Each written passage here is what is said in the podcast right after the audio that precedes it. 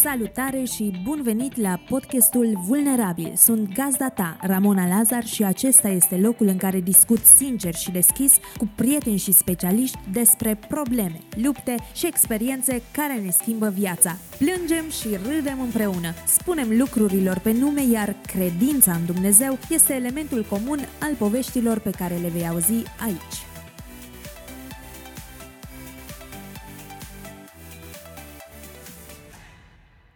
Salutare! Sunt Ramona Lazar și cred că deja știi că asculți Vulnerabil.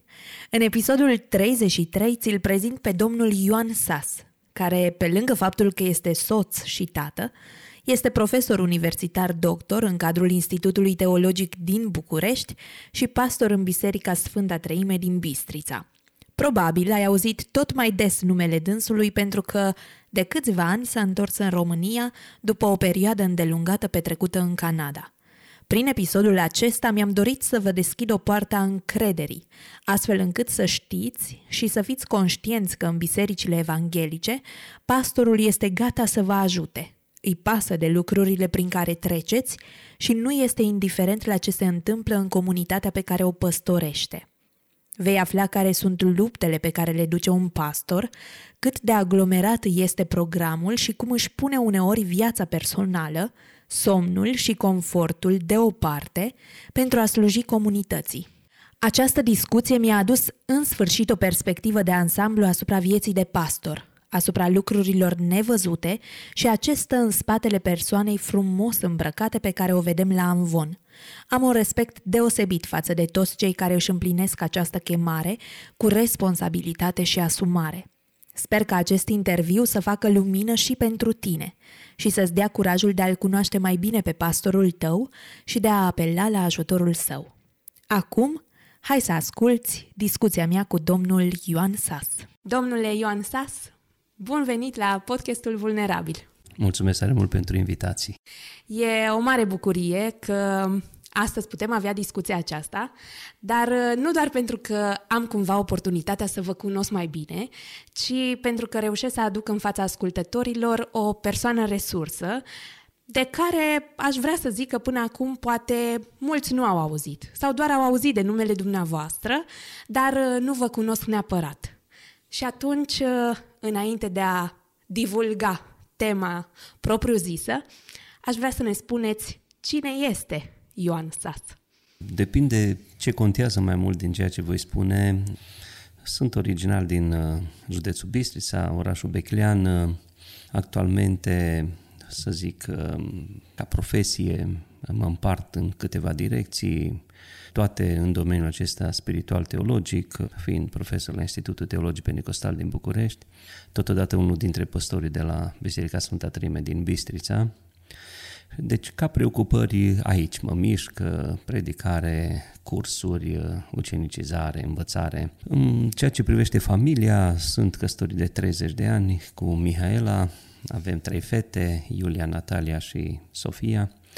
Două dintre ele ne-au rămas prin Canada, sunt căsătorite acolo, cu cea mai mică, cu Sofia, ne-am întors în urmă cu 2 ani și puțin înapoi în România. Cam asta cred că și cum a fost schimbarea aceasta după, nu știu, cred că minim 15 ani ați stat în Canada și apoi v-ați reîntors pe meleaguri românești. Cum a venit schimbarea asta pentru toată familia? Surprinzătoare și încă nu ne-am desmeticit bine, chiar dacă au trecut, uite, peste 2 ani, nu ne-am desmeticit pentru că n-am avut timp. Adică modul în care Dumnezeu ne-a redirecționat, ne-a schimbat viața, așa, ne-a aruncat în decor, ne-a tras scaunul de sub noi. A fost surprinzător pentru că toate lucrurile aveau o anumită, știu eu, un anumit curs normal. Plantasem biserica aceea din Canada, crescuse, am terminat construcția ei, lucrurile se așezau, de acum am zis, ei, de acum o să mai am puțin timp și pentru mine și nici trei luni n-am apucat să lucrez la mine în birou de la biserica pe care tocmai o terminasem de construit și Dumnezeu ne-a trimis într-un mod fără echivoc, deci n-am avut. Spun deseori așa prietenilor, ne-a luat Dumnezeu de guler și ne-a aruncat din nou în România, iar aici n-am avut timp nici să-mi dau seama unde am căzut, pentru că din prima zi am, am intrat într-un ritm aproape imposibil, spun și prietenilor studenților aproape inuman, așa că pentru mine nu am resimțit mutarea, pentru că n-am timp să mă gândesc la mutare. Pentru Mihaela și Sofia, lucrurile cred că sunt puțin diferite, dar și aici, să zic, lucrurile s-au așezat un pic diferit în sensul că ele continuă cu homeschooling, noi facem homeschooling cu Sofia și atunci, practic, programul ăsta de școală acasă, Mihaela mai aproape de părinți, Sofia face foarte mult sport și atunci sunt foarte prinse toată ziua și încercăm să nu ne lăsăm timp să ne și întrebăm ce căutăm pe aici. Da, într-adevăr, vă ocupați timpul așa de tare încât să nu mai stați la întrebări cu, cu voi înși vă, poate, uneori. Și schimbarea asta simt că n-ați avut niciun cuvânt de spus. Dumnezeu a spus și cumva ați ascultat și ați intrat uh, în ham, cum se spune. Da, adică mesajele pe care Dumnezeu le-au trimis uh, n-au fost deloc ambigue, deci au fost foarte, foarte exacte, dublate, triplate, ultra confirmate. Ușile pe care Dumnezeu le-a deschis, modul în care le-a deschis, modul în care a așezat toate lucrurile în ultimii trei ani, să zic, în viața noastră, au fost atât de aliniate planului lui Dumnezeu încât nu am avut nicio șansă. Nici dacă aș fi vrut să...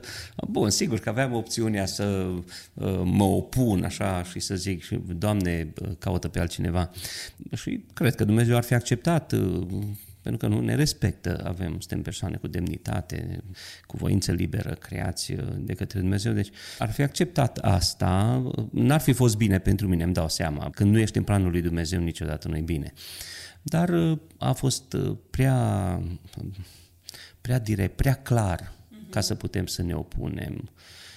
Sigur, transformările acestea nu sunt simple. După aproape 16 ani de Canada, te obișnuiești cu viața din Nord America, ai tras acolo din greu, a început biserica aia cu șapte oameni, deci cu o, mân, cu o mânuță de oameni și când vezi o lucrare frumoasă, o biserică așezată, solidă, echipă, inclusiv construcția gata, stai și te gândești când să te bucuri, adică să te odihnești puțin, te arunci în alte hore. Wow! Mi se pare o, o schimbare dificilă, doar așa de ascultat și de ruminat, dar uh, cred că dumneavoastră fiind în atâtea activități, mergeți, faceți. Da, într-un fel eu mă uit la frumusețea și la oportunitățile pe care Dumnezeu le aduce, nici de cum la dificultăți.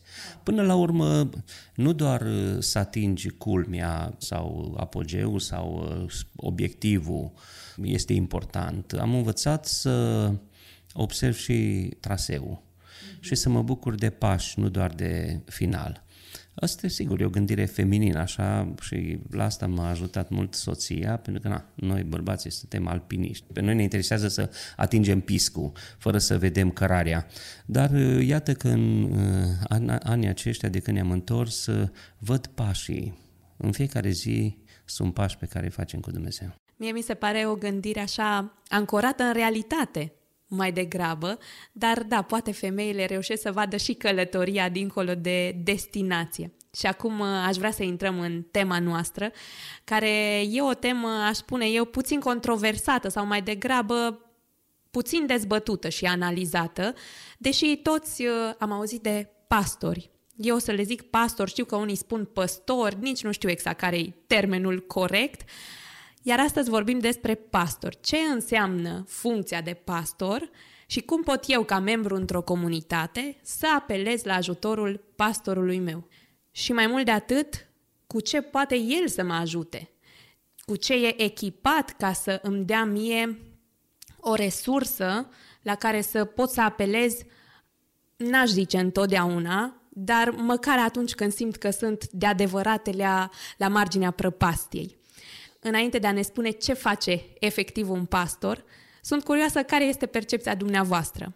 Este pastorația o chemare sau o simplă funcție la care poate accede oricine? Hai să clarificăm în primul rând relația aceasta dintre, o semantică, dintre păstor și pastor. Păstorul este darul spiritual pe care îl găsim în uh, Scriptură sau slujirea pe care o găsim în Scriptură alături de prezbiter, episcop, păstor. Dar deci am putea să vorbim despre funcțiune și funcție, funcțiune și poziție, dar nu în sens peiorativ uh, ca poziție, ci în sens autoritativ, să zic. Revenind uh, la ceea ce spuneați dumneavoastră, chemare, vedeți, toți dintre noi avem uh, o chemare. Nu există niciun om care să spune eu n-am nicio chemare. Acum, există patru elemente fundamentale în slujirea fiecărui om. Primul element fundamental este chemarea, într-adevăr, dar oamenii au o confuzie cu privire la chemare. Chemarea o descoperim atunci când ne descoperim pasiunea. Când ne gândim, de exemplu, deseori folosesc această imagine, care este lucrul sau, știu eu, activitatea pentru care cobori ușor dimineața din pat știind că vei, va urma să faci asta. Că de obicei, să zic, poate mai ales la anumite vârste, cobori mai greu din pat, dar ce-ți creează entuziasm? Ei, acel lucru îți uh, definește în viața ta o zonă în care ești confortabil și pentru care practic ai o anumită, cum spuneam, vibrație, o um, atracție, o pasiune. Ei, ne descoperim chemarea descoperindu-ne pasiunea. Numai că în acel uh, spectru al chemării putem să facem mai multe lucruri. De exemplu, unii au chemarea să lucreze, să slujească copiilor. Am dat acest exemplu. Numai că pe copii poți să-i slujești în diferite feluri.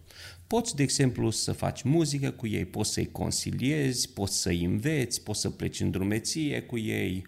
Nu știu, sunt foarte multe lucruri care poți să le... Deci am o chemare să lucrez cu copiii, dar darul este ceea ce Dumnezeu specific pune în mine ca să-mi împlinesc chemarea. Deci Dumnezeu îmi dă un dar ca să-mi împlinesc chemarea.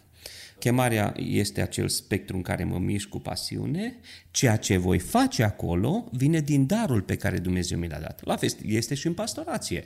Dumnezeu uh, îmi dă, îmi pune o pasiune să lucrez cu oamenii în general. Da? Vorba americanilor uh, people oriented, da? orientat pe oameni. Pot să fac foarte multe lucruri în raport, pot să-i slujesc, să slujesc în multe feluri. Și atunci Dumnezeu dă anumite daruri prin care eu pot să ajut oamenii. De aceea, pastorația vine dintr-o chemare generală de a lucra cu oamenii. Păstorii cei mai eficienți nu sunt oamenii orientați pe lucruri, sunt oamenii orientați pe oameni, pentru că noi păstorim oameni, nu proiecte. Sunt și păstori de proiecte, dar acei păstori de proiecte trebuie să lucreze în echipă cu alți păstori care sunt orientați pe oameni, altfel nu sunt eficienți. Am văzut în experiența pastorală pe care o am de peste 25 de ani, manageri excepționali, păstori. Păstoresc proiecte ca nimeni altul. Dar nu pot păstori oamenii din biserică și au nevoie să facă echipă împreună cu cineva care, sunt, care este orientat înspre oameni. Deci, din punctul acesta de vedere, avem nevoie să putem să fim păstori. Avem nevoie de chemare, avem nevoie de dar, dar mai sunt uh, încă două elemente, că am spus că sunt patru, dacă vă aduceți aminte. Și al treilea element este pregătirea. Noi am spune că e suficient dacă avem chemare și dar, astea vin de la Dumnezeu. Pregătirea este personală, asta ține de mine. Și pregătirea aceasta care ține de mine are două, cel puțin două dimensiuni. Există o dimensiune spirituală a pregătirii, și anume șlefuirea caracterului, asemănarea mea cu Hristos, maturizarea mea spirituală. Este o pregătire, pregătirea spirituală. Dar pastorația implică o pregătire specifică, chiar tehnică, în care se învață tehnici, strategii, modalități prin care chiar poți să faci pastorație eficientă pentru oamenii pe care îi păstorești. Acesta este cel de-al treilea element fundamental. Iar al patrulea este trimiterea. Dumnezeu dă chemarea și darul, pregătirea ține de mine, dar trimiterea o face trupul lui Hristos. Biserica pe care urmează să o slujesc slujindu lui Dumnezeu, că de fapt păstorul în primul rând îi slujește lui Dumnezeu, dar cei care beneficiază de slujirea păstorului, care îi slujește lui Dumnezeu, sunt oamenii din, din biserică. Deci, fără aceste patru elemente este imposibil să poți să fii un păstor. Și am așezat oarecum, cred, spectru în care un păstor trebuie să funcționeze. Și aș vrea apoi să continui, că cred că n-am reținut partea a doua a întrebării. Este o chemare sau o simplă funcție la care poate accede oricine. Adică nu eu, că știm că femeile nu pot să fie păstori, ci este un uh, domeniu alocat uh, strict bărbaților, dar în general, o persoană care este membru în comunitate și își spune el, uh, cred că am abilități de a păstori o comunitate, îmi fac cumva drum să ajung acolo în bordul de conducere și apoi să mă vadă biserica și să mă aleagă cândva. Pastorația nu este un serviciu. Cine crede că pastorația este un serviciu se înșeală marnic, greșește fundamental. Și eu vorbesc mult cu studenții de la, de la institut, apropo, predau chiar uh, unul dintre cursurile cel mai importante pe care le predau la institut este teologia slujirii pastorale. Ori la teologia slujirii pastorale trebuie să zidești o atitudine, un mod de a gândi, un mod de a te comporta nu ca om, în raport cu chemarea ta pastorală. Pastorația fără sacrificiu înseamnă nimic. Tocmai de aceea, cine încearcă să uh, descopere undeva avantajele păstorului, uh, îți spun deseori studenților, uite, uh, haide cu mine o lună de zile. O lună de zile vii unde mă duc eu, okay? stai lângă mine, vezi cât mă pregătesc, vezi cât mă interacționez cu oamenii, faci toate lucrurile și să vezi cât de simplu este când nu-ți mai ajunge timpul. Pentru că pastorația până la urmă înseamnă a te dărui pe tine pentru binele celorlalți, nu a aștepta ceva de la ceilalți. Este rău să te dai exemplu pe tine, sau, dar am învățat încă de la început câteva lucruri și anume, chiar dacă am fost, uh, uite, de 25 de ani lucrez uh, full-time în uh, direcția așa, fie că sunt păstor, fie că sunt profesor, niciodată nu mi-am negociat salariul, nici măcar n-am știut dacă am un salariu.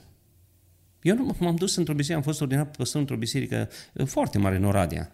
Eram uh, așa, puștan, adică nu aveam 30 de ani. Dar uh, nu m-am dus, n-am, nu mi-am permis să întreb de salariu și când mi-au spus că o să fiu plătit de biserică, n-am întrebat care o să fie salariul.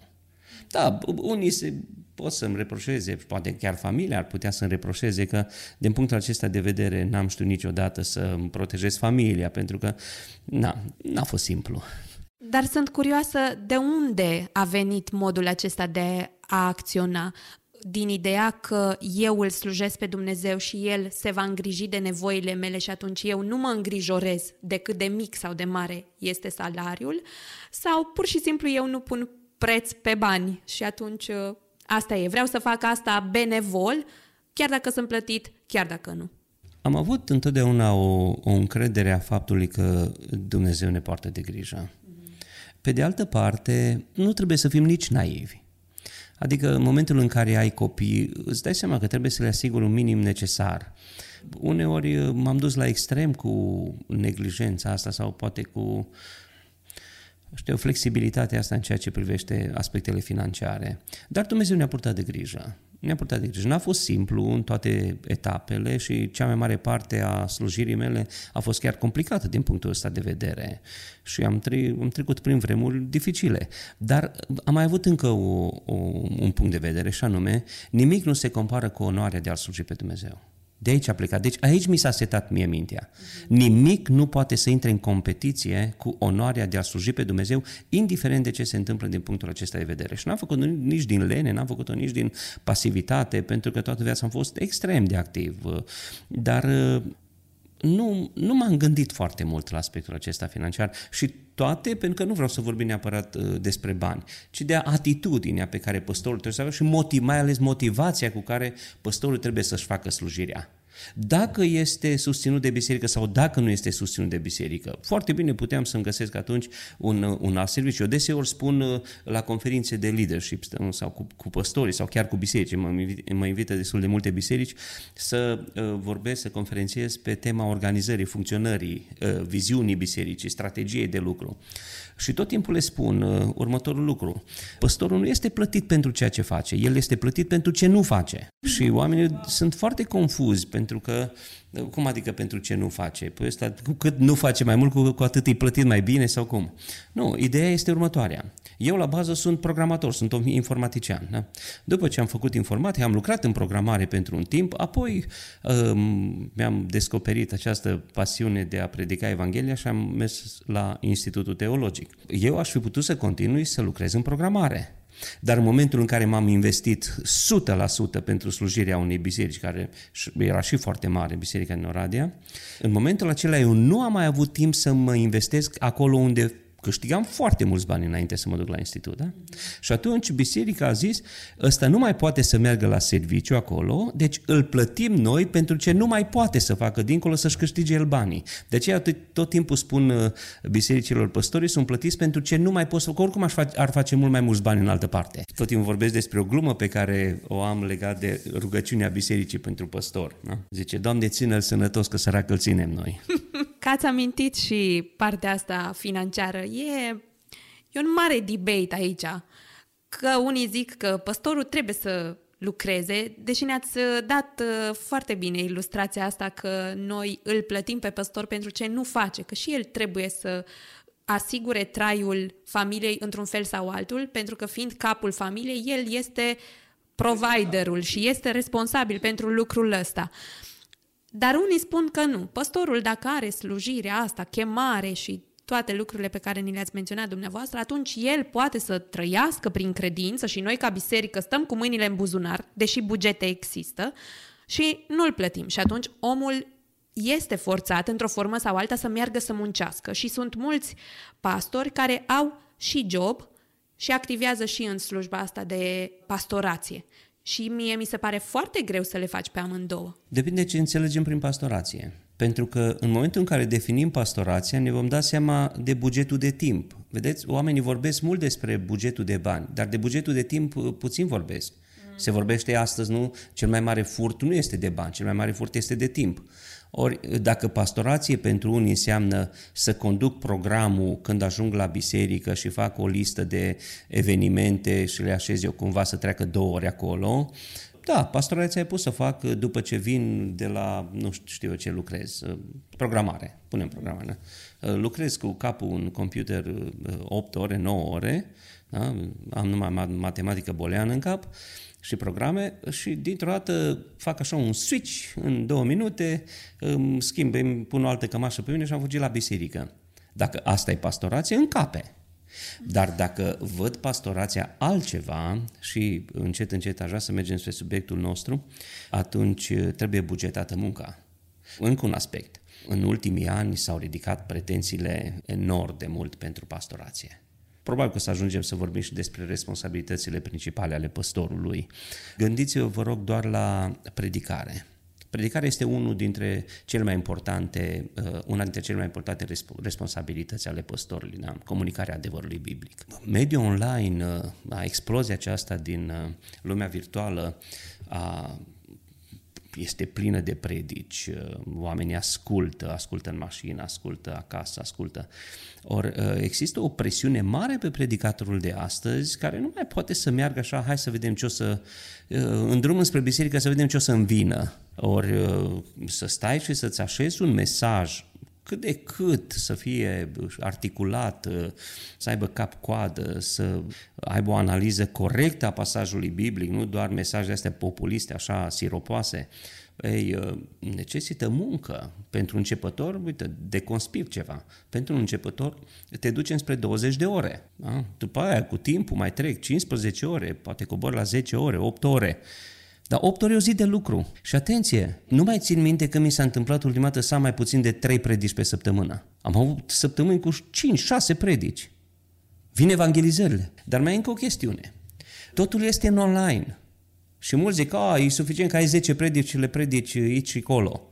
Când îți apar pe YouTube 30 de predici cu același titlu, e jenant deja. Deci nu poți să mergi cu aceeași predică. În mediul acesta online pune o mare presiune pe, pe predicator și necesită mult mai mare timp.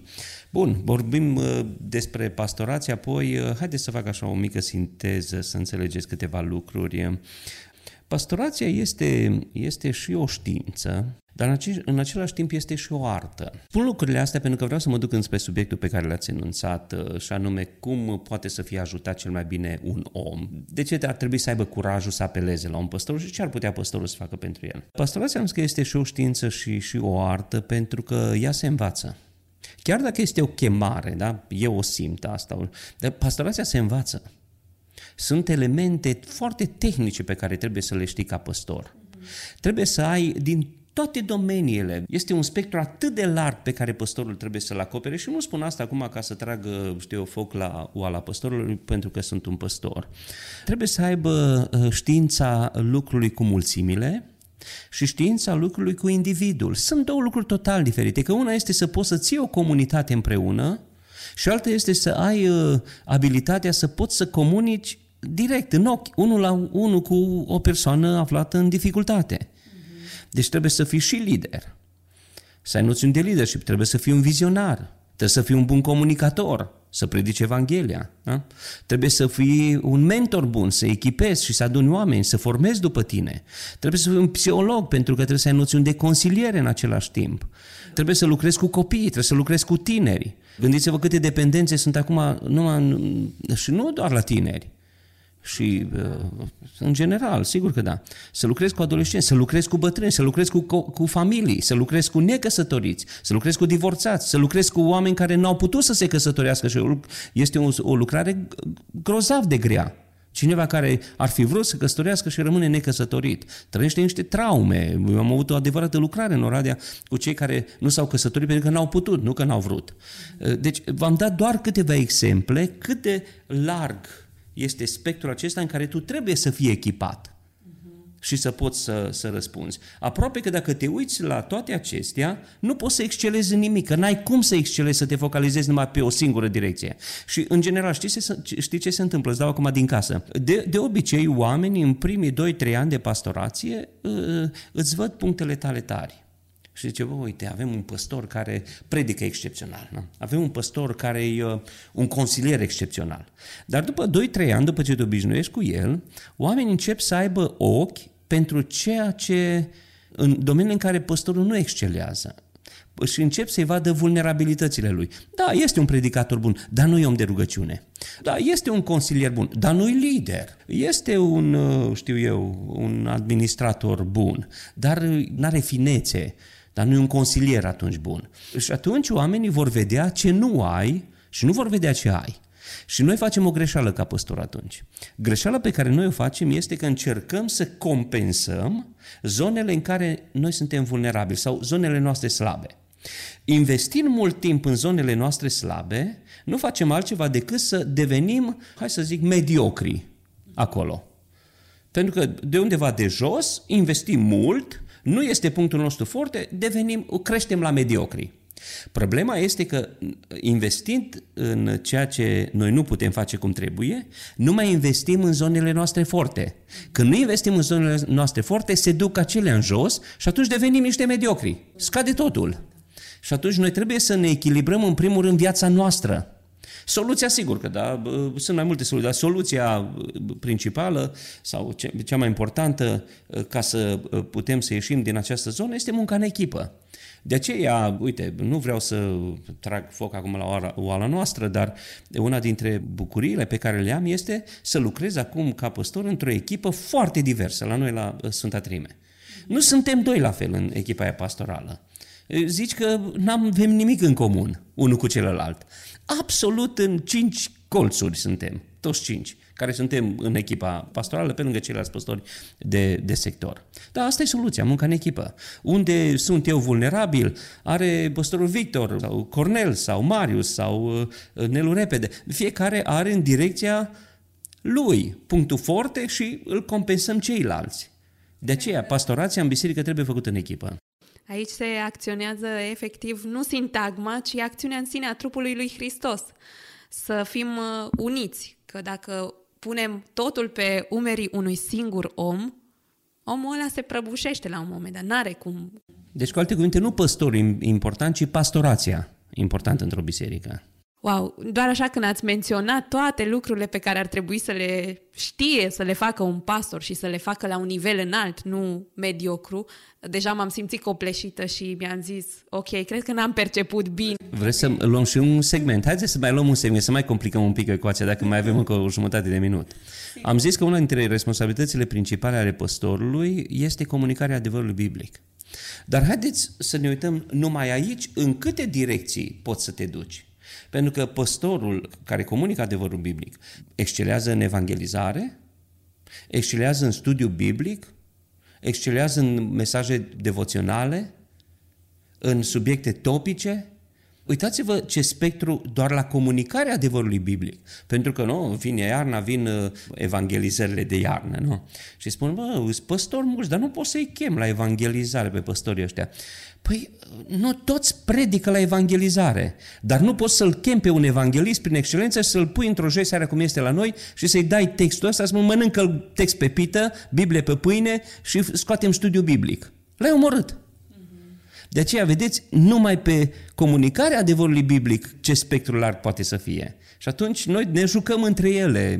Acum, na, eu încerc să fiu polivalent, așa, mă duc și la evangelizare, țin și conferințe, încerc să predic și devoțional, fac și studiu biblic. Îmi dau seama că nu le fac pe niciunul, niciuna dintre, dintre astea, știu, la un nivel excepțional. Aș fi mult mai uh, eficient dacă m-aș opri numai la una, dar cum să le refuz pe celelalte? Că ești păstor. Da, deci în final tot trageți să faceți uh, de toate, dar uh, ați menționat așa câteva din calitățile pe care ar trebui să le aibă și dincolo de asta, noi suntem obișnuiți așa cu termenul de păstor, dar parcă până acum n-am înțeles așa de clar câte lucruri are de făcut un uh, păstor. Și atunci poate ne explicați și mai clar care este rolul păstorului în biserică și ce responsabilități are efectiv, dincolo de faptul că noi îl vedem în fiecare duminică aproape, participând la slujbele recurente și are sau nu are un cuvânt în duminica respectivă, un cuvânt mai lung sau mai scurt. Munca păstorului, sau cea mai mare cantitate a muncii păstorului este nevăzută. Păstorul lucrează mult mai mult în spatele scenei decât pe scenă și în absența reflectoarelor decât cu reflectoarele în față. Munca păstorului uh, este și una generală sau comunitară, dar este și una individuală sau grup restrâns sau familie. Și atunci aș împărți munca păstorului în câteva direcții. În primul și în primul rând, uh, după cum Scriptura uh, ne descrie munca aceasta, el este responsabil și atunci când se spune responsabil, deja uh, plecăm în multe direcții. Responsabil de turma care a fost încredințată. Când zici responsabil, înseamnă că el trebuie să aibă o viziune clară pentru munca aceea.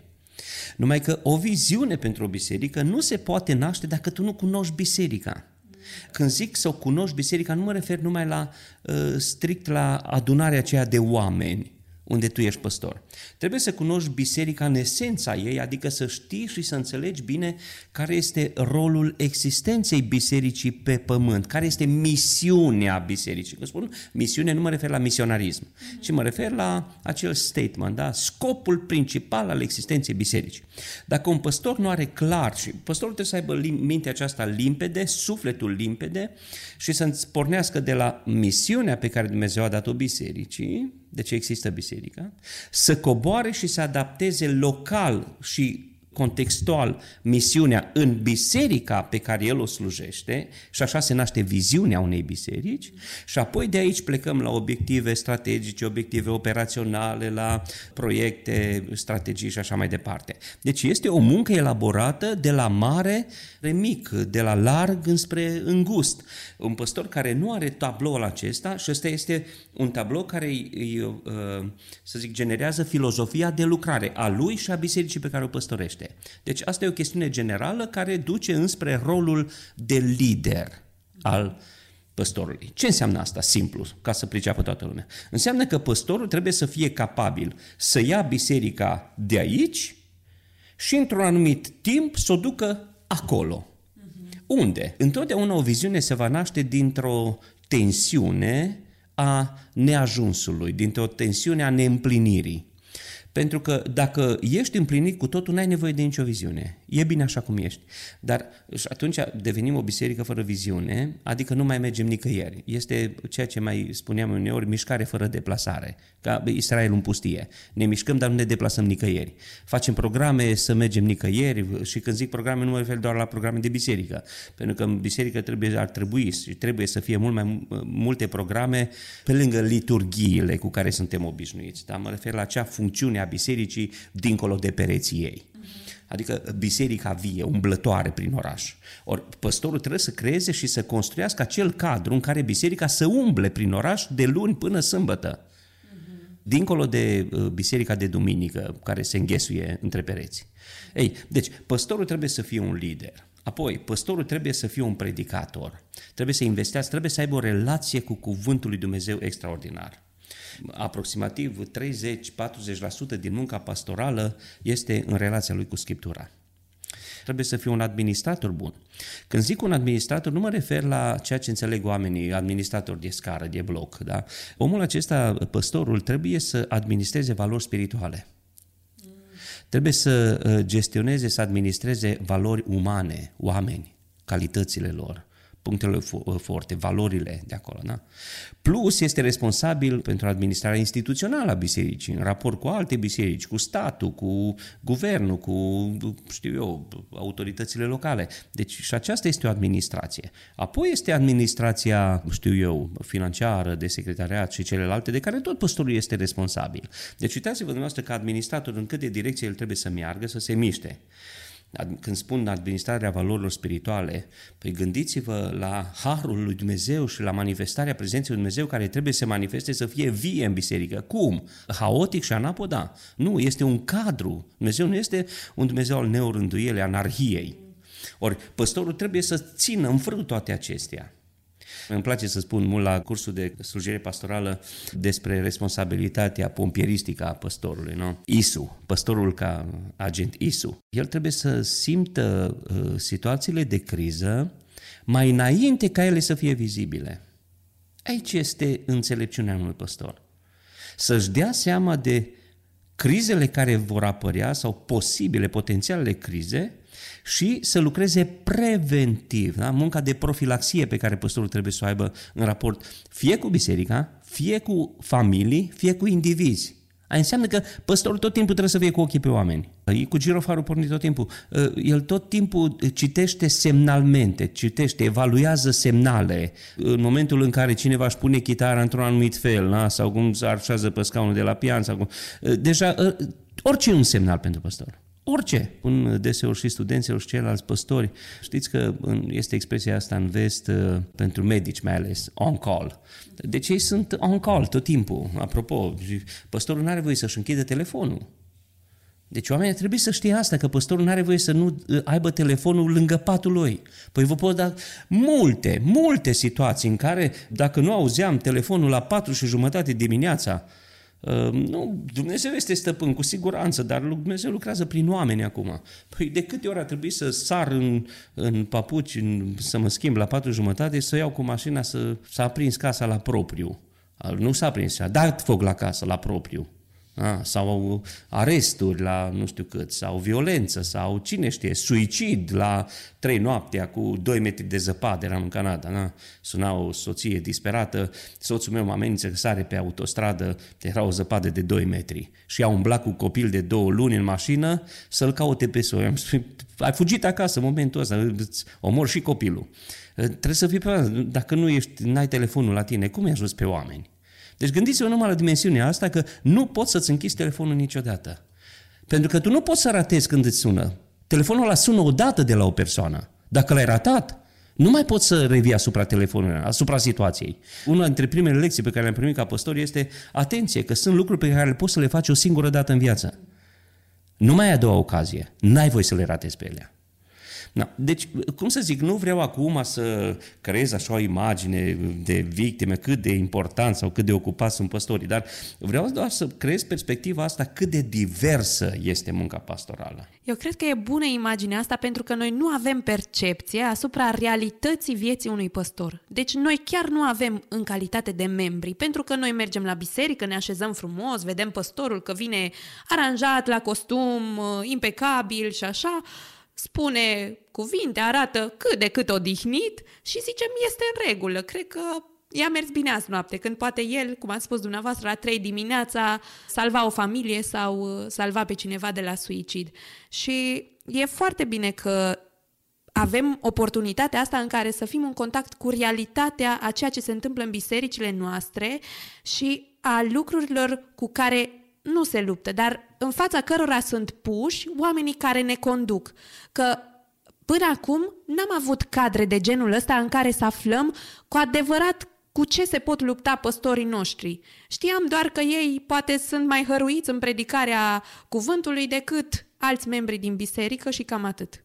Unul dintre lucrurile cele mai importante sau care întinde cel mai mult pe păstori în ultimii ani și care va fi o explozie în viitorul apropiat este rolul de consilier al păstorului. Da, aș vrea, înainte de a merge spre rolul ăsta, să ne uităm exact la ce probleme putem să aducem noi în calitate de membri în fața păstorilor. Pentru că și de la probleme, dacă ne uităm, e palmaresul ăsta care ne îngrozește din atâtea spectre. Divorț, abuz, violență, probleme cu copiii, probleme în familie, probleme cu soacra, cu nora, cu XYZ, boală, cine știe, accident de mașină, foarte, foarte multe lucruri dificile.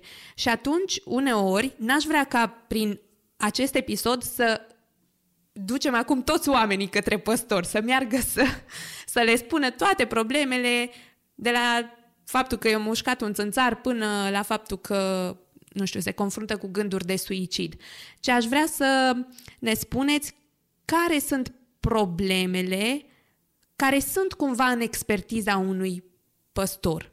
Cu ce ar trebui să mă duc eu la pastor dacă simt că acum aș fi la marginea prăpastei într-un fel sau altul? Bună întrebare. Uh, acum, păstorul nu este specialist în toate lucrurile. Atunci când am făcut cursul de capelani, uh, uh, mă aduc aminte, și păstorul trebuie să fie un capelan. Una dintre afirmațiile repetitive din acel curs a fost aceasta. Când nu ai tu resurse, apelezi la resurse.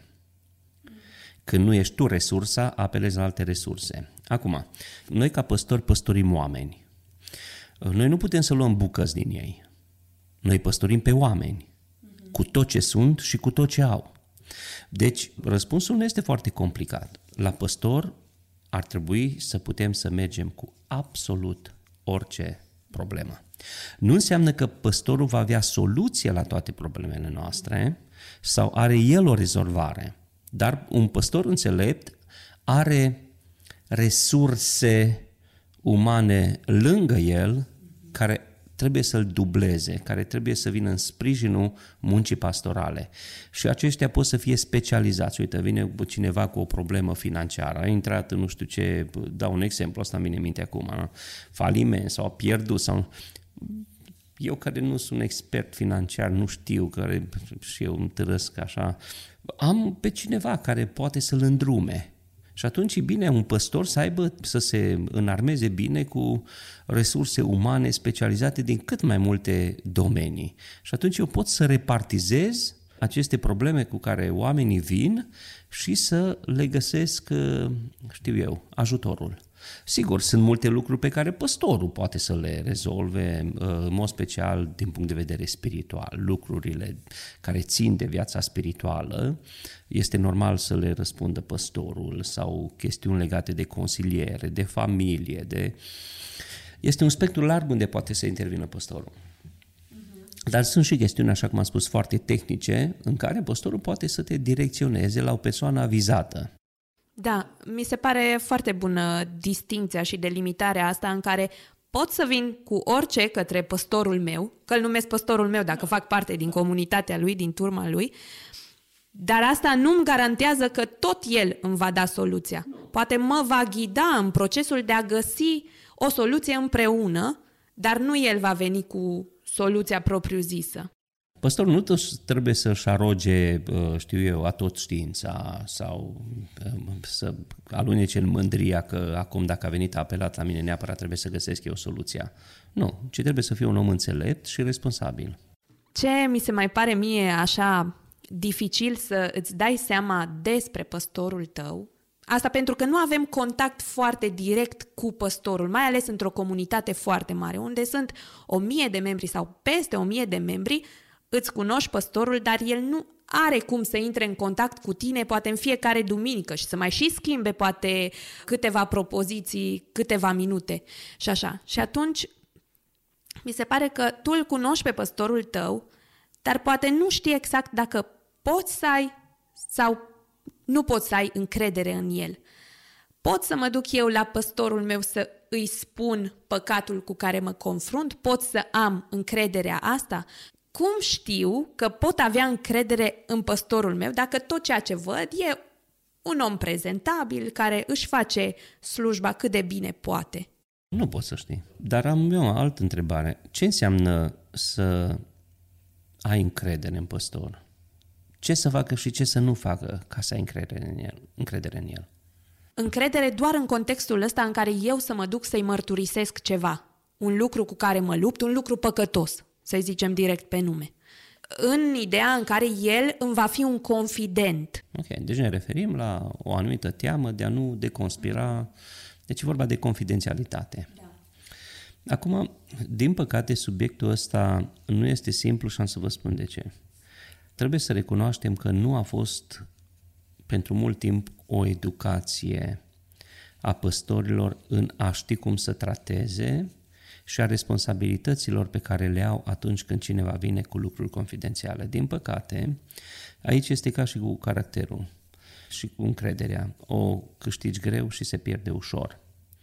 Eroarea un, unor păstori uh, a creat o stare de neîncredere în toți păstorii, pentru că tendința noastră umană este să generalizăm. Dacă un păstor uh, a predicat a doua duminică ceea ce a vorbit cu cineva din biserică, de acum în fiecare, în fiecare predică este de, o deconspirare a unei discuții de dinainte, pentru că este normal să gândească omul acela că a ajuns traumatizat. În loc să fie ajutat, a ajuns traumatizat. Acum, nici nu vreau să, știu eu, să vin și să dau asigurări sau... Între păstor și omul din biserică, în mod normal, trebuie să se așeze o relație. Oamenii ar trebui să știe ce înseamnă păstorul și care sunt calitățile pe care un păstor trebuie să le aibă, responsabilitățile pe care un păstor trebuie să le aibă. Ar trebui să știe, de exemplu, de legământul de confidențialitate pe care un păstor îl face atunci când este ordinat. Un legământ de confidențialitate înaintea lui Dumnezeu. Acum nu e ca un legământ al, cu Hipocrate la, la medici, dar în pregătirea ca păstor există această dimensiune a legământului de confidențialitate înaintea lui Dumnezeu și cu toate acestea sunt, uite, trei situații în care păstorul este obligat să deconspire. De exemplu, prin mărturisire afli că viața unei persoane este pusă în pericol, trebuie să deconspiri, nu? Asta e și în cazul uh, psihologilor și psihoterapeuților. Așa este, da? Uh, sau securitatea națională, dacă este pusă în pericol, tu trebuie să să deconspiri. Dacă uh, viața celui uh, care confesează este în pericol sau dacă viața altcuiva este pusă în pericol de către cel care confesează, trebuie să deconspiri. Deci acestea sunt excepțiile. În rest, în mod normal, un păstor, îmi place una dintre expresiile pe care pastorul nostru Victor le are, zice, dacă ar ști oamenii cu câte lucruri mă voi duce eu în cimitir, în mormânt. Pentru că un păstor are cu atât mai mare, va avea cu atât mai mare credibilitate și asta se câștigă în timp. De aceea credibilitatea vine cu timpul, când îți dai seama că lucrurile pe care le-ai discutat cu păstor au rămas acolo. Mai este încă o chestiune, îl învăț pe, pe studenți. Mulți cred că au autoritate de păstor a doua zi cum au fost ordinați. Autoritatea, le-am spus așa, primul nivel de autoritate îți vine undeva după 2 ani de pastorație. Și apoi de acolo încă o începe să crească. Asta înseamnă că trebuie să începi să ai experiențe cu oamenii, oamenii să aibă încredere în... Evenimentele creează relație. Evenimentele creează relație, interacțiunea creează relația, nu poziția. Dar poziția îți dă ocazia evenimentelor exact. respective. Dar un om care a avut o experiență bună cu tine, s-a confesat, l-ai ajutat, l-ai ajutat în mărturisire, s-a eliberat, pentru că, de, de exemplu, unele dintre dependențe sau adicții, nu știu exact care e uh, termenul cel mai folosit aici, calea să scapi de, de anumite adicții trece și pe la mărturisire. Ori omul acela o să câștige încredere în momentul în care tu lucrezi corect cu el. Dar nu numai el o să câștige încredere, o să mai câștige încredere încă 20 de oameni pe lângă el. Uh-huh. Pentru că el va spune despre calitatea păstorului care l-a ajutat. Și vedeți, deci trebuie timp. Dar în același timp păstorul trebuie să-și asume cu responsabilitate înaintea lui Dumnezeu și înaintea oamenilor, acel legământ de confidențialitate, de încredere, să nu se grăbească în sfat. Dar aici, aici deja este o poveste foarte complicată și lungă legată de atitudinea păstorului în mărturisire. Dar în ceea ce îl privește pe cel care se confesează, trebuie să știe că în mod normal un păstor echipat, un păstor serios, un păstor care își asumă responsabilitățile, este omul lui Dumnezeu care știe să fie confident și corect. Am tot pomenit de mărturisirea aceasta și ne spune și Biblia să ne mărturisim unii altora păcatele pentru că Dumnezeu este credincios să ne ierte. Dar uh, vă dau un context în care eu mă întâlnesc la finalul bisericii cu dumneavoastră poate sau cu fratele Victor și vă spun așa din mers că mă lupt cu anumite lucruri, să zicem chiar păcătoase și sunt curioasă dacă în contextul ăsta în care eu vă mărturisesc într-un minut că am o problemă, înseamnă că v-am mărturisit păcatul. Cum se delimitează cadrul în care îți mărturisești păcatul de cadrul acela în care doar vă spun că am ceva pe suflet ca să scap așa, să treacă? Există un cadru efectiv în care eu sau și dumneavoastră puteți să spuneți, da, cum ți-ai mărturisit păcatul sau și așa, dacă ne întâlnim uh, din mers am făcut lucrul ăsta deja. Disciplina mărturisirii nu este una simplă. Și noi trebuie să facem distinție între mărturisirea păcatelor și spovedanie. Mm. Pentru că și în bisericile noastre se confundă termenii. Eu am auzit oameni care au spus, mă duc să fac o spovedanie la păstor. Totul pleacă de la motivație. Mm-hmm. Crezând că așa mă spăl pe mâini, scap de o povară, un fel de formulă magică, ieftină, rapidă, da? shortcut, da? instant. Uh-huh. Totul repede, în generația în care trăim, nu? Totul repede. Mă duc, mi-am vărsat ceva în fața apostolului acolo când s-a terminat biserica. Nu, mărturisirea păcatelor trebuie să fie o expresie a profunzimii durerii pocăinței și o demonstrație a autenticității pocăinței mele. Nu păstorul iartă, Dumnezeu iartă, dar demonstrația faptului. Vedeți, vin mulți și spun, nu e suficient să ne mărturisim înaintea lui Dumnezeu, că doar Dumnezeu iartă păcatele. Așa. Dacă eu sunt cel care trebuie să mă mărturisesc și cu siguranță toți trebuie să ne mărturisim. Când mă mărturisesc, știți ce evit? Cel care se mărturisește nu are durerea rușinii înaintea lui Dumnezeu. Nu vi se pare că înaintea lui Dumnezeu ne mărturisim foarte ușor, fără să avem o sfâșiere interioară? În schimb, ă, se naște o mare rușine când trebuie să ne mărturisim un păcat în fața unui om. Ca și cum ă, greșeala în fața unui om sau păcatul mărturisit în fața unui om este mai greu decât atunci când ne mărturisim înaintea lui Dumnezeu. Da, Doamne, am făcut păcatul ăsta, iartă-mă. Păi asta pentru că Dumnezeu e o entitate pe care nu o vedem, ci poate doar o simțim și pentru că la el a mai mers cu păcatul ăla încă de vreo 10 ori probabil, că a mai avut scăzăminte, dar când merg în fața unui om, recunosc într-o formă sau alta cu voce tare că am o problemă, cu adevărat o problemă în domeniul respectiv. Deci marele câștig este demonstrația autenticității actului meu de pocăință. Pentru că am zis, asta e diferența între spovedanie și mărturisire. Spovedania nu necesită pocăință. Este doar o golire, o declarație publică a eșecului meu.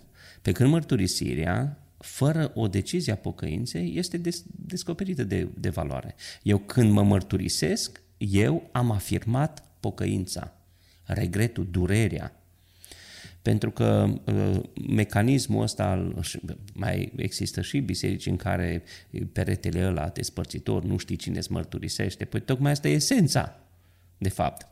Să spui, uite, simt durere față de Dumnezeu, atât de mare e durerea față de Dumnezeu, încât trebuie să o confrunt față de cineva de care îmi plăsnește obrazul de rușine. Deci este un act autentic al pocăinței. Un alt aspect al mărturisirii păcatului este ajutorul pe care omul care mărturisește s-ar putea să îl necesite. După ce mărturisește un lucru, s-ar putea ca păstorul să trebuiască să intervină într-un proces de ridicare. Pentru că noi trebuie să facem distinție între iertare și vindecare. Un păcat iertat nu înseamnă o persoană vindecată.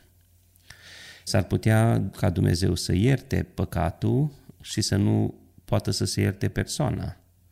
Și atunci o persoană care nu se poate ierta pe sine, fie din perfecționism, fie din cine știe ce alte cauze, va continua să aibă o viață traumatizată cu un păcat iertat. Traumatizată până la anxietate, depresie, am văzut cazuri de aproape de suicid din cauza unor eșecuri personale.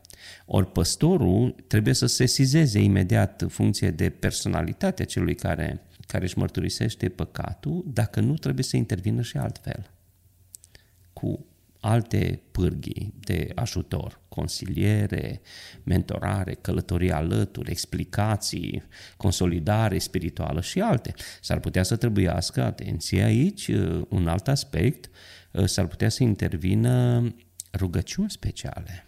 S-ar putea păstorul să-și dea seama că este o influență demonică sau poate la un moment dat posese demonică.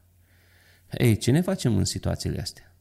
Pentru că și este unul dintre rolurile mărturisirii să ne dăm seama cât de profund este acel păcat. Nu? Ioan spune, cine din Dumnezeu nu păcătuiește. Adică noi toți putem păcătui și noi toți păcătuim, da?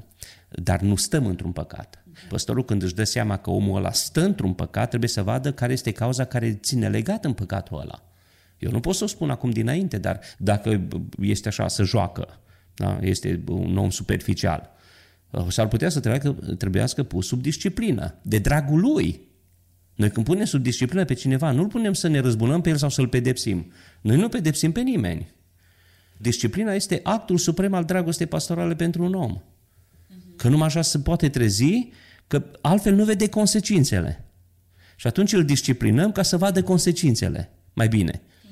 Sunt consecințe pentru modul tău de viață și atunci, în urma mărturisirii, s-ar putea să trebuiască să-l disciplinăm, s-ar putea să trebuiască să apelăm la uh, metode spirituale, luptă spirituală, nu? eliberare, exorcizare, nu știu, consiliere special, poate trimis la un, o resursă pe care păstorul o are pe anumite domenii. De aceea vedeți că uh, disciplina mărturisirii este complexă de la acea dimensiune spirituală a autenticității uh, pocăinței și a autenticității declarației de regret înaintea lui Dumnezeu, mărturisindu-mă în fața unui om, în fața căruia am crap obrazul de rușine când fac mărturisirea aceea, păi da, tocmai de aceea am libertatea.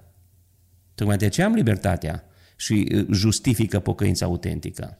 Mhm. Că nu mai am ce pierde. Mă duc în fața unui om și spun. Adică asta e, m-am pocăit de el. Abia așa mă simt liber. Chiar uh, aveam și eu o întrebare, adică o am uh, pregătită legată de punerea asta sub disciplină și de datul pedepsei într-o formă sau alta pentru păcatul cuiva. Și n-aș vrea ca prin lucrurile astea pe care ni le-ați spus, prin uh, teama asta de disciplină, oamenii să nu mai meargă către păstori să își mărturisească păcatul și să găsească soluții. Și într-un alt context, tot dumneavoastră ați spus, legat de partea cu disciplina, că nu e neapărat cea mai bună metodă ca omul să învețe durerea păcatului lui și să nu îl mai facă. Și atunci aș vrea să discutăm puțin nuanțele disciplinării acesteia, cum reușesc eu, totuși, ca membru, să-mi fac curaj să merg către păstorul meu să-i spun cu ce mă confrunt, chiar dacă el în final, poate, în contextul respectiv, va decide să mă pună sub disciplină. Nu știu, ce efect are punerea asta sub disciplină asupra păcătosului? Și încă un aspect, aș vrea să, să mi-l clarificați.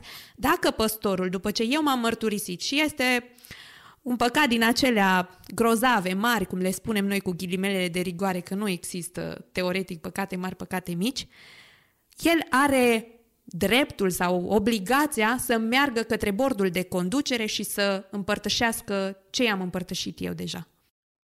În mod normal, păstorul nu uh, poate să deconspire nici grupului celorlalți de păstori, decât în situația în care mărturisirea lui nu este ca urmare a pocăinței. Are o altă motivație, nu știu care poate să fie acea motivație. De ce am adus discuția aici? O să dau definiția disciplinei, disciplinării. Pardon. Disciplinarea am spus că este actul suprem al dragostei pastorale pentru un om care nu mai vede consecințele. În general, oamenii care vin la mărturisire vin pentru că își dau seama că sunt consecințe, poate nu le văd clar. Și atunci noi întotdeauna la mărturisire trebuie să pornim de la, de la perspectiva veșniciei. Nimic nu se compară cu veșnicia noastră. În momentul în care noi punem perspectiva veșniciei în actul mărturisirii, orice altceva se subordonează. Da. Dar uh, v-aș da un exemplu, că atunci îl înțelegem mai bine. V-aș duce în 1 Corinteni, capitolul 5. Uh, și capitolul începe așa. Se aude din toate părțile. Deci, se aude din toate părțile că între voi este și descrie păcatul respectiv. Și Apostolul Pavel ia, ia decizia disciplinării. Da? Dă-l afară pe omul ăla, spune. Dă-l pe mâna satanei. Acum, deja păcatul omului respectiv era public. Nu mai era un păcat uh, ascuns. Acum, dacă uh, cel în cauză ar fi venit după ce toată lumea știa, o, oh, am ceva de mărturisit.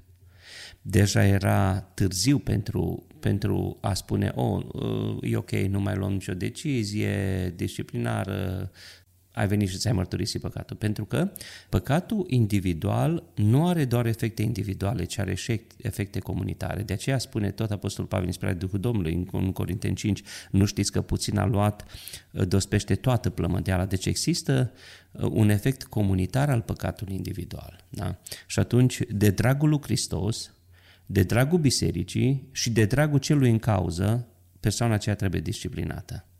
Fiecare caz este un caz unic, particular. Nu putem să luăm aceeași decizie în dreptul tuturor. Pe de altă parte, foarte bine clarificat și vreau să se ia aminte la ceea ce spun. Punerea sub disciplină nu este pedeapsă. Dacă este pedeapsă, atunci păcatele ne rezolvăm prin punerea sub disciplină. Nu, păcatele sunt rezolvate numai prin jertfa lui Hristos. Punerea sub disciplină nu poate să ierte nimic și nu poate să ajute la iertarea nimănui. Punerea sub disciplină este o conștientizare a lui și a comunității că continuarea în viața de păcat are efecte eterne. Asta e disciplinarea. Este un mesaj puternic că nu ne putem juca cu veșnicia noastră. De aceea, acum aici e o chestiune, eu am o altă poziție față de poate mulți păstori sau cei mai mulți păstori, în sensul că eu nu cred în disciplinarea pe termen. O, dacă ai uh, înjurat odată, uite, trei luni, nu e cina. Și după trei luni, ce zice asta? Bă, mi s-a iertat păcatul. Nu mai mărturisesc. Înseamnă că l-am rezolvat în trei luni de disciplină, nu? Nu, nu, nu. Disciplinarea trebuie să fie pe termen nelimitat întotdeauna. Cel care decide pe cât timp este disciplinat este chiar persoana în cauză. Nu o să țin sub disciplină un om care s-a pocăit cu adevărat, a mărturisit, s-a întors la Dumnezeu, își asumă și vrea să fie în trupul lui Hristos. Este o cinste pentru trupul lui Hristos. De ce să mai țin sub disciplină? Și atunci, uh, repet, disciplina trebuie prăvită din punctul ăsta de vedere, unul dintre, una dintre cele mai benefice pârghii care există în trupul lui Hristos pentru ca să nu ne jucăm cu veșnicia noastră. Eu sunt curioasă în contextul ăsta în care vine și mărturisește cineva, cum se face efectiv punerea asta sub disciplină? Îi spui direct uh, persoanei că, uite, pe un termen nelimitat, cum ați spus dumneavoastră, nu mai poți să te împărtășești. Cum vine livrarea asta de disciplinare? Eu nu spun că nu mai poate. Eu îi spun că nu mai este parte cu cei care se împărtășesc. Ați înțeles? El se pune sub disciplină. Eu doar îi amintesc unde este și ce nu are voie să facă pentru că nu este acolo. Un om care trăiește în păcat nu este în trup. Ori a sta la împărtășanie un asemenea om, în primul rând își atrage o sândă, o sândă asupra lui. Deci eu îi spun unde este. Tu nu mai ești în trup. Cine este în Dumnezeu nu stă într-un păcat. Este clară Scriptura. Și atunci uh, îl conștientizez că el este în afara trupului și că el trebuie să revină în trup. Cum? Prin pocăință. Cum? Prin mărturisire. Ați tot pomenit de rolul acesta de consilier al uh, pastorului și v-am spus că am pregătit uh, întrebare pe tema asta. Dacă eu uh, merg către pastorul meu, îi mărturisesc cu ce mă confrunt, dar e o problemă din aceasta delicată care poate chiar necesită fie consiliere biblică, fie chiar psihoterapie, poate chiar și o vizită la psihiatru, depinde de problemă, poate pastorul meu să devină și consilierul meu cu specificația că cei mai mulți nu au pregătire în domeniu. Și pe lângă asta este nevoie ca un pastor în contextul zilelor noastre să fi trecut prin anumite cursuri de consiliere biblică și chiar cursuri de psihologie. Problema consilierii este una care mă frământă pentru că eu predau cursuri de consiliere la programul de master la Institutul Teologic Pentecostal din București. Iau o perspectivă foarte conservatoare asupra consilierii și aș porni de la următoarea afirmație care probabil că o să-i șocheze pe unii. Psihologia fără teologie poate să fie spiritism. Deci, psihologia trebuie studiată doar împreună cu teolog. Eu am spus la început că uh, păstorul trebuie să fie și un psiholog bun. Doi, nu mai sunt de acord cu afirmația dumneavoastră că cei mai mulți sunt nepregătiți în ce privește consilierea. Da, au fost generații care într-adevăr nu au avut soluții foarte tehnice pe care le-am încadrat în științele consilierii, poate au avut flair. Vă aduceți aminte că am zis consilierea este și o știință și o artă?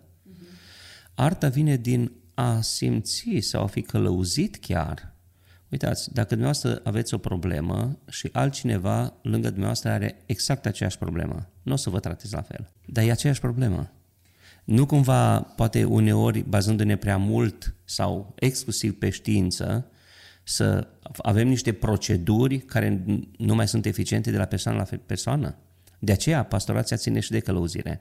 Deci, eu am să vă spun o chestiune care poate, știu eu, o să vă schimbe părerea despre mine. Eu cred în consilierea biblică noutetică.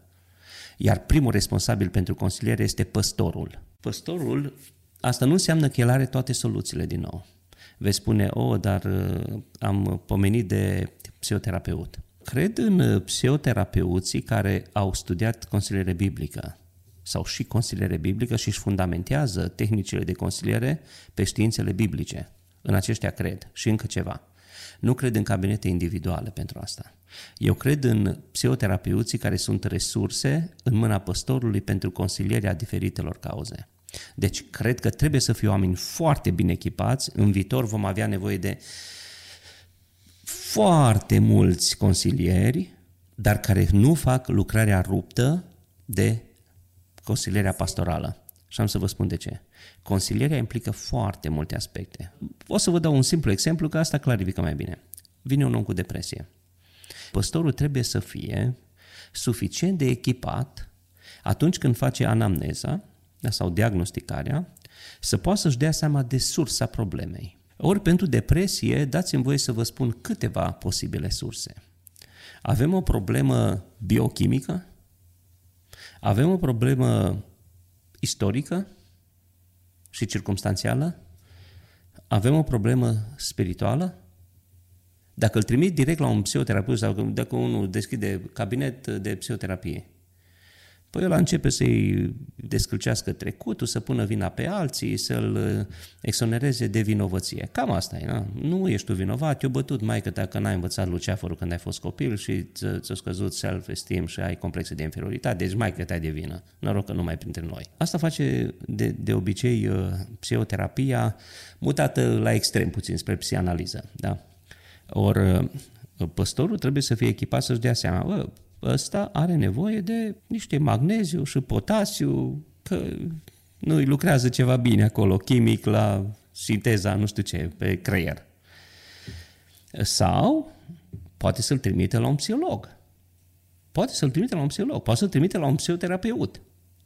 Deci eu nu neg importanța acestora, dar sensul invers. Prima dată să apelezi la Absolut. păstor. Pentru că s-ar putea la fel de bine să fie un atac demonic. Cu ce te ajută că ți-ai lăsat vreo 5.000 de euro la un psihoterapeut și demonul să învârte în jurul tău? Deci trebuie să vedem, să identificăm exact sursa. De aceea eu zic, consilierea trebuie să înceapă la păstor, trebuie să treacă prin păstor, iar funcție de situațiile care sunt, unele situații le poate rezolva păstorul, pentru altele trebuie să fie o mână de resurse bine echipate, bine pregătite, de psihologi, psihoterapeuți, creștini, cu un fundament biblic solid, mai solid decât de psihologie, care pot să îi ajute pe asemenea oameni.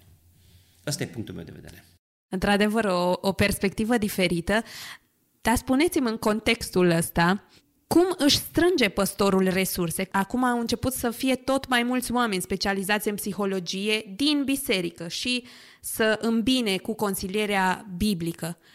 Dacă totuși ai deja cabinet individual, poți să te duci tu în calitate de psihoterapeut către păstor și să-i spui, uitați, eu am deja cabinetul ăsta, sunt specializat, specializat pe X, Y, Z lucru și dacă vreodată intrați în contact cu o persoană din comunitate care ăsta, ghidați-l către mine sau dați-mi un telefon și împreună sau merge păstorul către psihoterapeutul respectiv.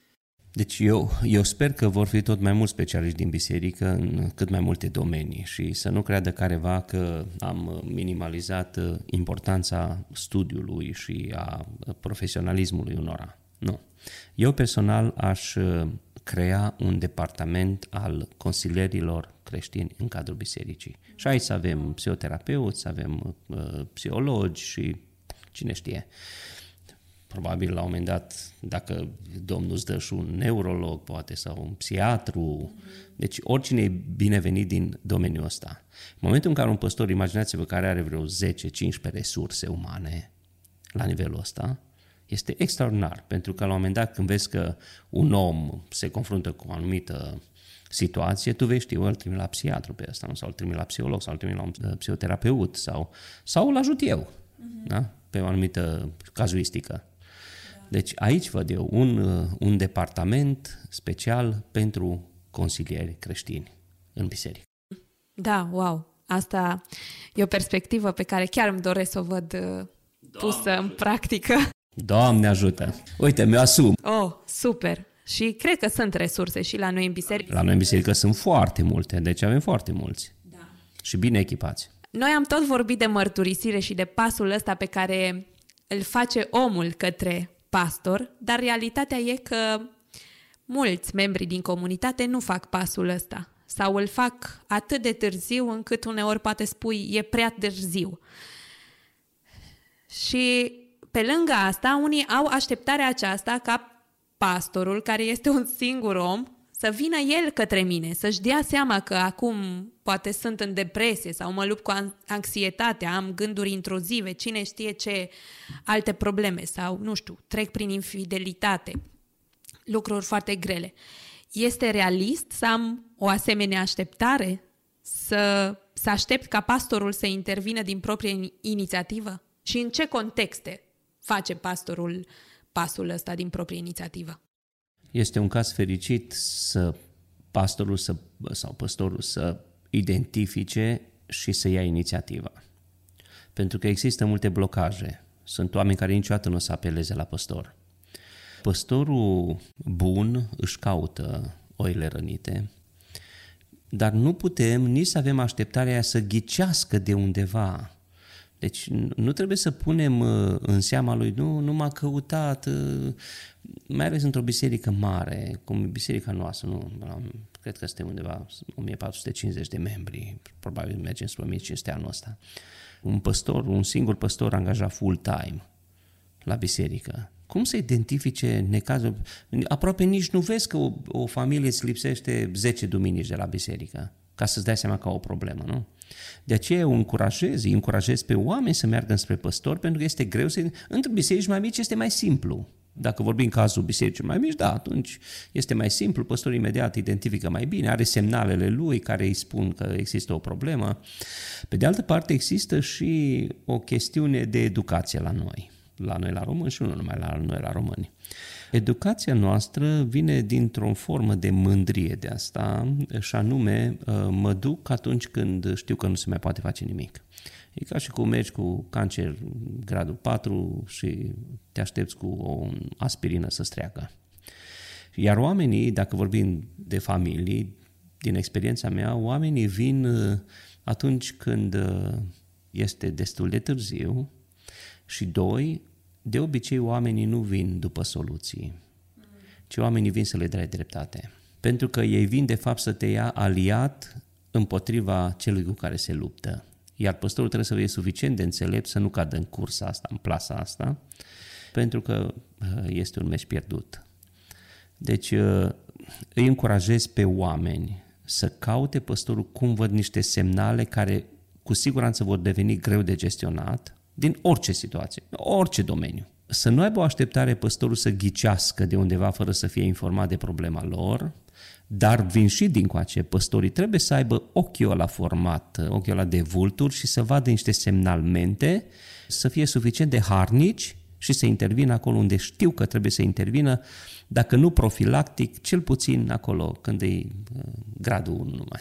Dar în contextul comunităților mari, avem soluție, adică sunt atâția membri. Eu am înțeles că e, trebuie să întrunești foarte multe calități și să ai și chemare, și dar, și toate cele, și pregătire ca să fii pastor. Și trimitere. Și trimitere. Dar uh, există niște pași practici pe care am putea să-i facem ca să avem mai mulți păstori în slujire și să nu punem toată povara asta, deși nu e o povară neapărat, doar pe un singur om. Acum, ă, noi venim și dintr-un context în care, spuneați de la început, a fost pentru foarte mult timp mentalitatea păstorului nu trebuie să fie să lucreze la biserică. Da? El, după ce lasă mistria jos, ă, se spală de mortar pe față și fuge repede la biserică. De aceea v-am spus, pastorația nu se vede. Ceea ce se vede e doar foarte puțin din ce înseamnă pastorație. În mod normal, ă, comunitățile mari ar trebui să aibă mai mulți păstori și specializați pe diferite domenii de exemplu, grupul la Consiliul și aici vom ajunge. În general, sunt vizionar și văd lucrurile clar înainte. Noi aici vom ajunge ca în Consiliul Pastoral, în bordul pastoral, să avem un om specializat doar pe consiliere, care la rândul lui mai are încă vreo 10-15 oameni echipați în domeniul ăsta și care să, bă, uitați-vă cum, ce explozie de depresie, de anxietate, atacuri de panică, dependențe, ori toți oamenii ăștia trebuie ajutați. Foarte puțini ajuns de la Amvon. Cu ăștia trebuie lucrat unul la unul. Deci eu pledez pentru o lărgire a bazei echipei pastorale în biserică care să se ocupe de oameni. Mi se pare că până acum am discutat așa cadrul frumos în care pastorul meu e deschis, mă ajută, vrea să mă ajute. Asta dacă îmi fac și eu curaj să merg către el. Dar uh, există cumva și reversul medaliei, în care am auzit tot felul de povești în care persoanele au mers către păstori, chiar către bordul de conducere, au spus că li se întâmplă ceva și mă refer aici la violență, la abuz, la violență domestică, cadre din astea foarte dureroase și au fost sfătuiți să se pocăiască, să se roage mai mult, că Dumnezeu va schimba situația și fiind în poziția de victimă să se întoarcă din nou în mâinile abuzatorului. Și întrebarea mea e, dacă eu sunt o persoană care a trecut prin așa ceva, cum îmi pot vindeca relația defectuoasă cu biserica, astfel încât să nu ies din biserică, chiar dacă am fost victima unui dublu abuz, i-aș spune. Acum aș identifica cel puțin trei situații. 1. În general, realitatea ne spune că într-o familie, atunci când apar probleme, există o vină împărțită. De puține ori unui cu vină 0 și celălalt cu 100%. Acum, sigur că poate să fie 20-80%, 30-70%, nu știu, 50-50%. Dacă păstorul respectiv, care a trimis victima abuzului, i-a cerut să schimbe el ceva și să vadă rezultatele, să vadă cum încotro merg lucrurile, considerând că actul de violență nu a, nu a fost la extrem, Poate a fost abuziv verbal, poate, mă rog, controlat ceva, dar a fost, a fost un abuz. Și i-a cerut, uite, schimbă tu ceva și poate se va schimba ceva și la cel violent. Da, poate să fie o strategie de lucru. Doi, un alt aspect este dacă depistăm, de exemplu, că viața victimei a fost pusă în pericol. Dacă viața victimei a fost pusă în pericol, atunci trebuie să apelăm la ceea ce vă spuneam adineauri, în care noi nu avem voie să ținem confidențialitate.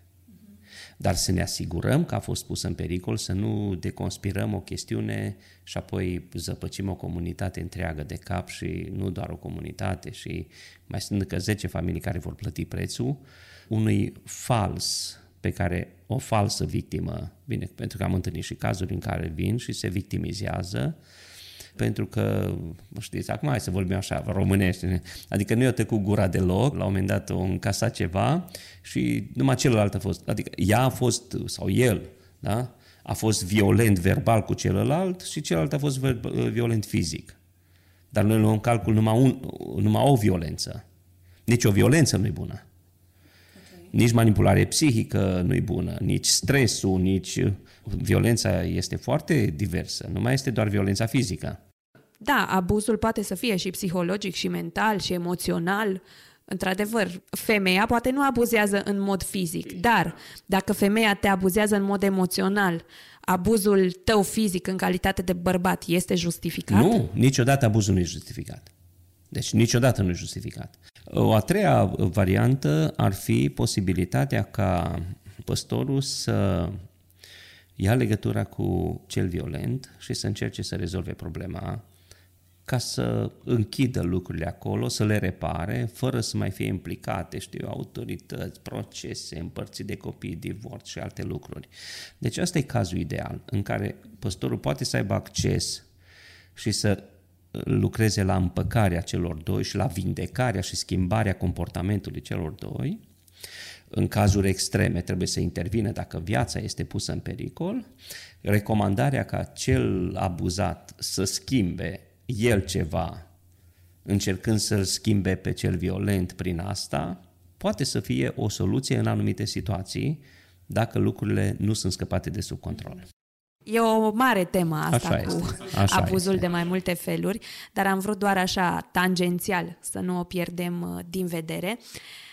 Într-un alt interviu vorbeam cu cineva despre dizabilitate. Ăsta era contextul interviului și întrebam cum a primit comunitatea, ei aveau un copil cu dizabilitate, cum i-a primit comunitatea din biserică. Și spunea că pastorul dă atitudinea bisericii față de orice lucru că dacă păstorul privește cu dragoste o persoană cu dizabilități, cumva membrii o să oglindească ceea ce face pastorul. M-a pus cumva pe gânduri afirmația ei, cred totuși că are câteva nuanțe, dar uh, în principiu așa să o, să o luăm cumva de bună. În ce măsură este relevantă calitatea păstorului în stabilirea sănătății comunității lui? Este o vorbă care până la urmă este adevărată. Dacă păstorul este un lider și un om cu influență și până la urmă este un om cu influență dincolo de poziția pe care o are, da? Deci cel mai mic grad de autoritate este autoritatea prin poziție. Da? Cel mai înalt grad este autoritate prin mentorat, prin formare. Se spune că biserica ia forma păstorului. Dacă, uitați-vă, dacă un păstor este îndrăgostit de studiu biblic, biserica va deveni o biserică a studiului. Dacă păstorul e îndrăgostit de rugăciune, biserica e o biserică de rugăciune. Dacă păstorul e un acordeonist bun, biserica aia va cânta. Da? Pentru că biserica va lua forma păstorului. Este adevărat. Deci atitudinea păstorului față de uh, diferite situații este tonul pe care biserica îl va îmbrățișa. Cu siguranță ne apropiem așa încet uh, de încheiere și aș vrea să vă pun și o întrebare cu privire la viitor, pentru că ne-ați spus așa că zis alții despre mine. Eu nu, nu-mi permis să zic asta. Cum credeți că se va schimba activitatea unui pastor în biserică în următorii 10 ani, raportat la toate schimbările pe care le vedem deja în societatea noastră? Vreți să vorbim serios acum? Acum așa, în două, trei minute. Încerc să-mi imaginez uh, robotul pe care o să-l am, uh, așa, uh, inteligența artificială, păstor asistent IA. Da. Și o să îmi trimit holograma la cursul de consiliere la București la master. Atunci, cu siguranță, să aveți timp să vă odihniți. Vreți să fiu sincer acum? Nu sunt dramatic, nici, uh, nu, prim, nici conspiraționist. mă gândesc cu bucurie că mai am doar vreo 10 ani de pastorație, dacă îmi dă Domnul viață. 10 ani. Și așa privesc cu milă la absolvenții de astăzi de ITP care urmează să fie păstori într-o lume pe care eu nu mai înțeleg. Oricât de lucid aș, începe, aș încerca să fiu, deja atât de multe piese se pun pe puzzle, piese care oricât mă chinui nu mai fac sens, sau într-un fel fac un sens. Sensul vine din încredere, nu din rațiune. Cum le spun uneori uh, și studenților și altora, singura mea liniște vine din faptul că am citit ultimul capitol din carte. Nu știu cum sunt celelalte capitole, dar ultimul capitol îl știu. Hristos este rege. El stăpânește peste istorie, lucrurile se vor întâmpla cum se vor întâmpla, fără să-mi dau seama prea bine cum se vor întâmpla, dar numai așa poate să împlinească planul pentru ca Hristos să ne ia să fim cu El pentru totdeauna. Deci, uh, din punct de vedere uman și creștin, nu sună deloc bine și nu vom fi confortabili. Mari treziri, uh, nu știu dacă vor mai fi, eventual ce văd vor fi cerneri. Într-un fel, nu știu dacă cumva cernerea nu e și un fel de trezire în interior. Inclusiv pandemia asta a cernut, a cernut uh, bine. Am pierdut mult ce a fost uh, creștin spoit. Uh-huh. Am pierdut. Nici nu era. Nici nu era. Deci nu vor veni vremuri ușoare. Din punctul meu de vedere, marea luptă pe moralitate se va da în două direcții. În relația credincioșilor cu tehnologia, cu lumea virtuală, aici vom câștiga sau vom pierde meciul și toate astea se reflectă la calitatea și autenticitatea închinării noastre. Domeniul închinării va fi domeniul cel mai vizibil a modului în care sunt afectate viețile oamenilor. Cui ne vom închina? Tehnologiei, umanismului nou înșine, plăcerii, a mutării în virtual, a personajului, da, avatarului nostru de acolo, cui ne vom închina? Întotdeauna schimbările majore din societăți, dacă ne uităm în Vechiul Testament și Noul Testament, cel mai evident s-a văzut în închinare și să nu cumva să confundăm închinarea cu cântarea și rugăciunea cu acel timp din program, uh-huh. ci cu răspunsul pe care noi îl dăm la orice este și la orice inițiativă are Dumnezeu în dreptul nostru. M-ați pus pe gânduri dar, uh, într-adevăr, vedem și noi că vremurile nu sunt bune. Mai am o singură întrebare pentru dumneavoastră, care este o nouă tradiție pe care am început-o acum în sezonul 2 și anume că fiecare invitat primește o întrebare surpriză de la un alt invitat. Iar uh, dumneavoastră vă revine așa o întrebare care vă, vă pune din nou să săpați și să vă faceți vulnerabil și anume cum ați făcut față crizei vârstei de mijloc. De ce ai criză, criza vârstei de mijloc? Glumesc. Nici n-am avut timp să mă gândesc că am o criză. Asta e, uh, vorbesc la uh, conferințe de familii, cum uh, ne scăpau părinții noștri de criza identității adolescentine, cu șlapul sau cu sapa. Da, deci noi așa am rezolvat probleme. Așa ne-au fost rezolvate problemele din tinerețea noastră. Criza vârstei mijlocii, sincer, n-am fost atent la ea. N-am fost atent la ea pentru că eram atât de prins cu plantarea bisericii, cu construcția bisericii, cu slujirea, cu călătoriile, cu predicile, evangelizările, conferințele, nici n-am avut timp să mă gândesc la mine. A fost poate un fel de negare un fel de negare, am abandonat-o unde, undeva acolo. Mm. Am crezut că ne dați așa niște tips and tricks să ne pregătim pentru viitor. Cei care trec prin criza vârstei mijlocii își lasă barbă sau își cumpără motocicletă. Nu mi-am lăsat nici barbă și nu mi-am cumpărat nici motocicletă. Apropo, am vrut la un moment dat să-mi cumpăr motocicletă și nu știu dacă din curtoazie sau de ce soția mea a zis că mai are nevoie de mine, așa că nu mă lasă să-mi cumpăr motocicletă. Da, nu, chiar nu am nu am putut-o identifica pentru că nu mi-am permis luxul. Să o car oare și să mai izbucnească cândva mai târziu? Poate doar când o să aveți momentul acela așa de respir o să să apară la pensionare. Poate. Poate că Domnul are 110 ani pentru mine, pentru viața mea și încă n-am ajuns la, mijloc, la, la vârsta mijlocie. Da, nu glumesc acum. Dar aș mai face o precizare. Slujirea mi-a cerut să, să îmi astup multe refulări. Vorbeam cu un de bunii mei prieteni, păstor, și, și el zicea, ca păstor ai putea să zici multe, dar n-ai voie. Trăiești multe și n-ai voie să le exprimi. Prin cele mai grele momente care am, în care am trecut ca om, ca persoană, au fost uneori crize groasnice în jurul meu. A doua zi a trebuit să mă duc zâmbitor la învon. Oamenii habar n-au ce era în sufletul meu. Habar n-aveau ce era în sufletul meu.